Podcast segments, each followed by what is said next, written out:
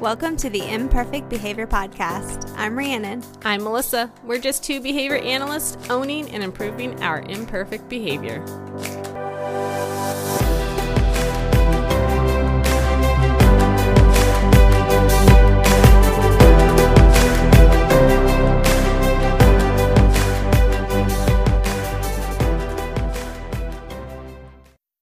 Welcome to episode five of the Imperfect Behavior Podcast. If this is your first time with us, we are behavior analysts who want to share what we know about behavior to help you change your imperfect behaviors, and we hope you join us on the journey as we change ours. If this is your first time with us, I think you picked a good one because we have our first guest. Nancy is an RBT, a registered behavior technician, who is getting started in the field. Nancy, can you tell us about how you got started in behavior analysis? Sure. My journey to get here was kind of wonky, but nevertheless, happy to be here. My high school had a class for prospective teachers, and I grew up in a family who had a lot of kids. My mom worked with kids, um, my sister's a NICU nurse, so just like kids everywhere. And so I was like, yeah, I mean, it's in my blood. I should give it a shot. And so I ended up doing a practicum type thing um, in a fifth grade classroom. And I went home and I was like, I'm not having kids. I want to get my tubes. I don't want to be around children. I want nothing to do with it. So, nevertheless, I ended up starting my undergrad in communications and absolutely hated it. Came like came back home from school, decided that was not my thing, and just so happened to start an opportunity babysitting this little boy down the street from me who has Down syndrome. And I just absolutely fell in love with him. So I changed my major, got way behind in school, school loans, the whole nine, and absolutely loved special education. So that's what I ended up majoring in. However, when I went to actually do my student teaching, I decided the school system was not where I wanted to be. So ABA kind of fell upon my lap, and I'm really happy to be here. find it amazing that across the board, at least for like our generation and prior to us, ABA finds us. I feel like the further we go on and the more the word gets out there about ABA and what we're doing, I think more people will start studying it in undergrad. I completely agree. So most of the stories I hear, it just kind of falls upon us, like we're the I think you're so right. Yeah my first experience with ABA was actually with the little boy I was referring to. And he had this RBT, registered behavior technician, come out. And you can tell she didn't, now knowing what I do know, I can tell she, you know, she didn't really have quality training. And that probably was not her fault by any means, but I was just like, what is what is going on? Me with no knowledge of ABA at the time, I could even tell like this is not working. This is this is not a good fit, right? The next RBT that he he ended up having, I was like, I want to be you when I grow up. Like everything she said just made sense. And because at first I was like, ABA is a load of baloney. It, none of it's real. It doesn't make any sense. And then she came along and the changes that I saw with this little boy from the get go um, and this is a really good example of how ABA, not only with autism, is it an awesome support and um, therapy, but for any child, really. And um, I ended up talking to her and found it, you know, just went on Indeed and found a job for an RBT. And um, that's kind of how I got here. So. Okay, so talking about, I, I really like the point that you just said that behavior analysis is kind of in the spotlight right now with autism, but is so many other uses outside of that, which is really kind of our mission to disseminate this information and you know hopefully help apply it to so many different areas of our lives. And so with you i think one of the main things that takes up your life right now is being a student. So i don't know like if this is kind of an easy thing to answer but knowing what you know now about behavior analysis and you're still learning what are you know some of the challenges of being a student first and foremost and then how are you able to like address those with principles of behavior analysis? It's funny you mention that because you know as i'm going through the coursework for you know getting my bcba i think about this all the time and you know you you learn a principle of aba and you can apply it to literally any aspect of your life like past relationships both personal and professional. You know you can kind of be like oh my god that makes perfect sense as to why that played out the way it did. You know sometimes it makes you cringe and you're like oh god well you know why did i do whatever i did? But as a student i guess the biggest thing is I think of everything analytically now, you know, whether it's at work or when I'm doing my studies. Like, I know for a fact if my environment is messy when I sit down to study, I am not going to get good quality study time. You know what I mean? I, and so that's like, I have a whole system I do before I study. I fill up my water bottle you know i make sure my dog is like content so he's not bothering me you know i have to really set up my environment before i sit down to study. And so yeah anybody who is familiar with the criteria that comes along with becoming a bcba knows that it's kind of a vigorous process. 2000 hours of supervised field work lots of classes your master's so there's a lot that goes into that. So with that being said i've had to become organized. Like there was no way around it. I find that aba helps me in knowing you know if, if this is the outcome i need to get which is to be organized and have all my ducks in a row i need to do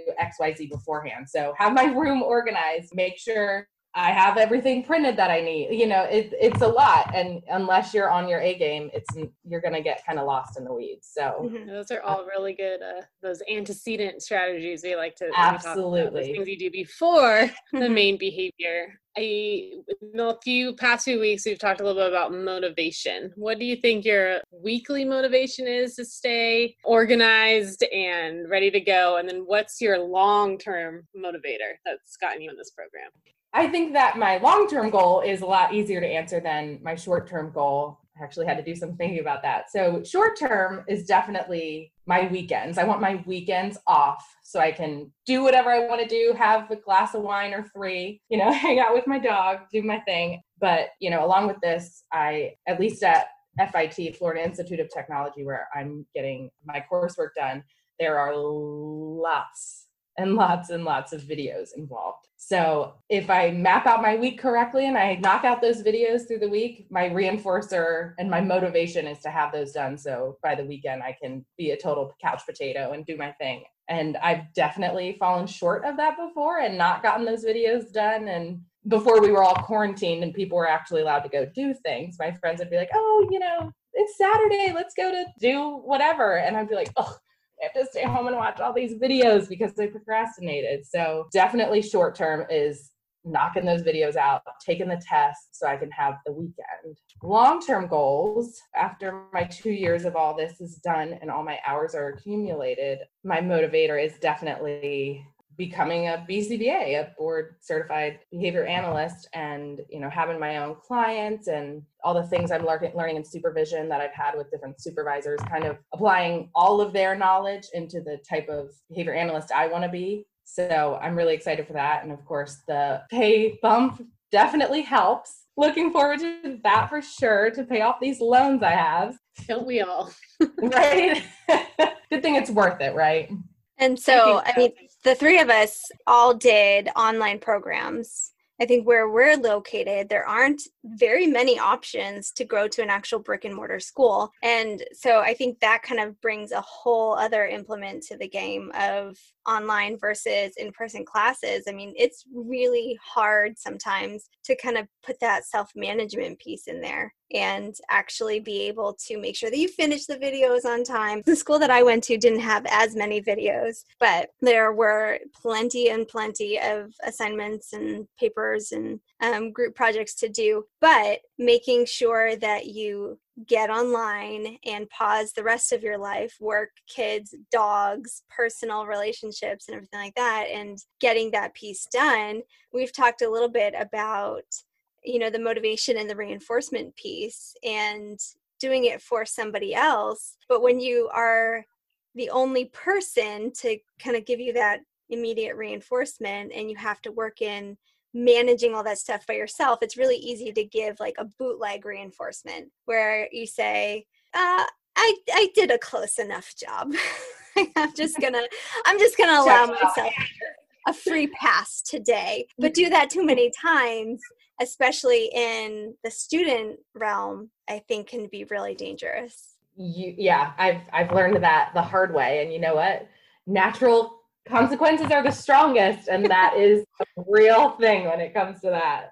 Yeah, I think too, I don't know, I really learned to adapt to do online school. But growing up in California, and I went to what basically was a commuter college, even though it was 40 miles away one way, I had to spend most like two days out of the week to make it worth my time to drive all the way up to the school. I would just pack everything in in two days because it was like so far. So I would do all my undergrad work. I would be there from like 7:30 to literally 11 p.m. at night trying to get all done. And I hated that. Like I had to live up there, basically camp out of my car, sleep in like in my car at nap time, to study in my car. So I've learned over the years to really adapt to online school. And I love it because I can sit in my pajamas or, you know, drink my glass of wine. I really like online school. Yeah. Because I, I, did my it. undergrad uh, at a brick and mortar and it was kind of a pain. I mean you know just trying to like make sure i had a sitter and make sure that it fit into my schedule but with the online part for me i could do it whenever i wanted to whenever it was convenient. Yeah i did my um my first semester so that communications stint i had i did at like at, on an actual campus and then when i switched and did everything online i was like there's no way I'm going back. Like I'm sitting here in my pajamas, I'm hanging out. I mm-hmm. don't have to get in my car to do anything. You know, I can do it all right here. So yeah, it'll be really interesting uh, in the times that we're currently living in to see how much more online for work, online for school. I mean, it's already pretty prevalent in society, but really, really interesting to see how we kind of adapt to that. But I really like it. But that being said, too, I had to be really good at, you know, that self management piece, which can be just really difficult. Like, oh, the videos are playing, but I'm not necessarily listening to them.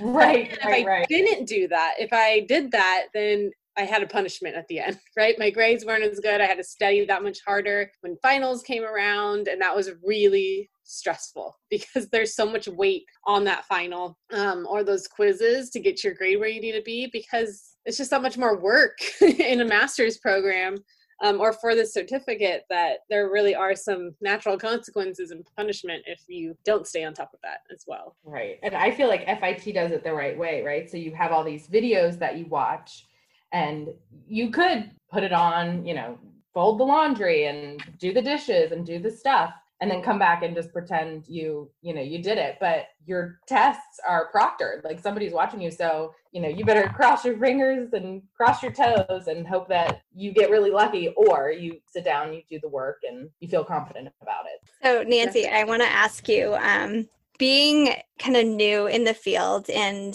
continuously learning more and more about behavior analysis and we talked a little bit about how you apply it to your everyday life do you find yourself using the principles of behavior analysis on your significant other? Absolutely. I mean, there's no way around it. I use it on everyone I know, I feel like at this point, you know what I mean? Um, yeah. Especially with everyday things, you know, like I'll be like, well, I really wish they would do X, Y, Z. How do I, how do I get them to do it? And I'm sitting, I'm like, okay, well, what motivates them? You know, what can I kind of withhold before, you know, whether it's getting them a six pack of beer or you know being like okay tonight you know we can get takeout from whatever restaurant you want to get it from you know? But absolutely yes i i use it and i see a difference.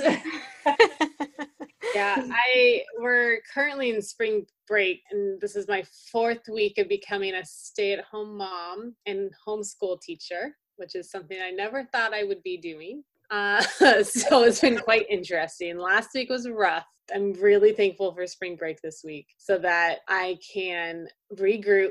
And I'm really going to have to sit down and think about specifically for my middle child how to change the routine, which is really hard for me because I've been really proud of my routine and it fits for me but it's clearly not working for him. So I'm going to have to like readjust and figure out how to use the skills I have to work on the things that he's struggling with. He struggles to sit there for two hours and get the work done, which I would rather just get the work done. You go and do whatever you want to do the rest of the day, and I'm managing the rest of my life. But that's just not going to work. So I'm really going to have to sit down later this week. I'm not ready to conquer that yet, but sit down and think about motivators, create a way to teach him. You have to do school regardless. And how can I work with you? How can we work as a team? Um, and then pull out some of those ABA skills to make yeah, it better. I mean, because if I don't, then we're just yelling and screaming at each other.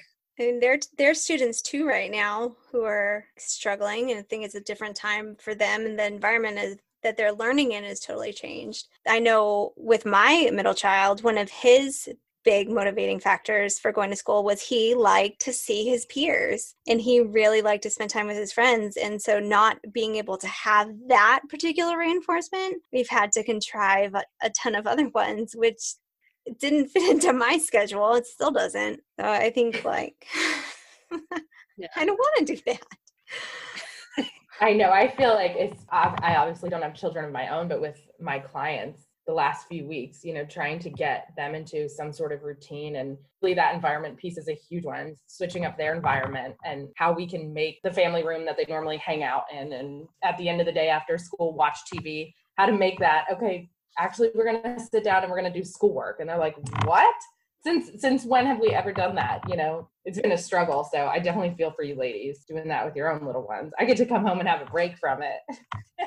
Now, granted i do i do do some aba with my dog but i'm not going to act like that. They matched up.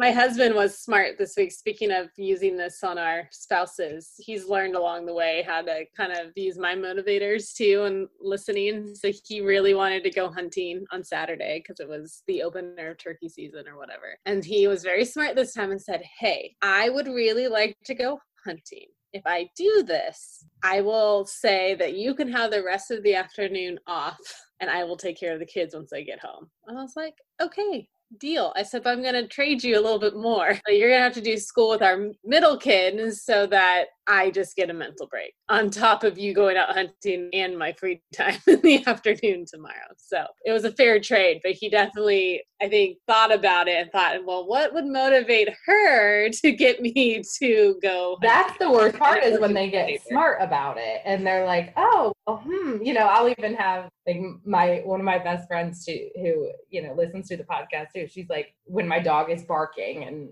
won't stop at all. And, you know, typically I'd be like, you know, you need to you put him on extinction. If it's a behavior you want to decrease, just ignore it. If it's attention maintained, and here I am like, hey, stop talking, eat this peanut butter, stop barking, you know? And um, she's like, you just need to put him on extinction. And I'm like, all right, you know what? My personal and my professional life are kind of overlapping right now and i actually don't like it at all when you're using it on me you know? I'm in control right? Right. No, i know what i'm doing. Yeah. Don't tell me. But i don't. Please send help i don't want to hear the truth. Yeah that's the uh, oh. That was awesome. Okay, so Nancy, thank you so much for coming on and talking with us about student life. Can you give one last plug for behavior analysis and why everybody needs to know about it? So here's a good saying actions speak louder than words, right? We've heard it so many times. You can put that behaviorally, and behavior speaks louder than words. So if you want to change something going on in your life, really look at it in a behavior standpoint, and I feel like you can definitely see change. I love that. Very good. Thanks for joining us, everyone. Head to the Imperfect Behavior Group on Facebook. We would love to talk to you guys, um, especially all you students out there. Come and join us. Follow us on Facebook or Instagram at Imperfect Behavior, and we will see you next week. Have a good one, guys. Bye.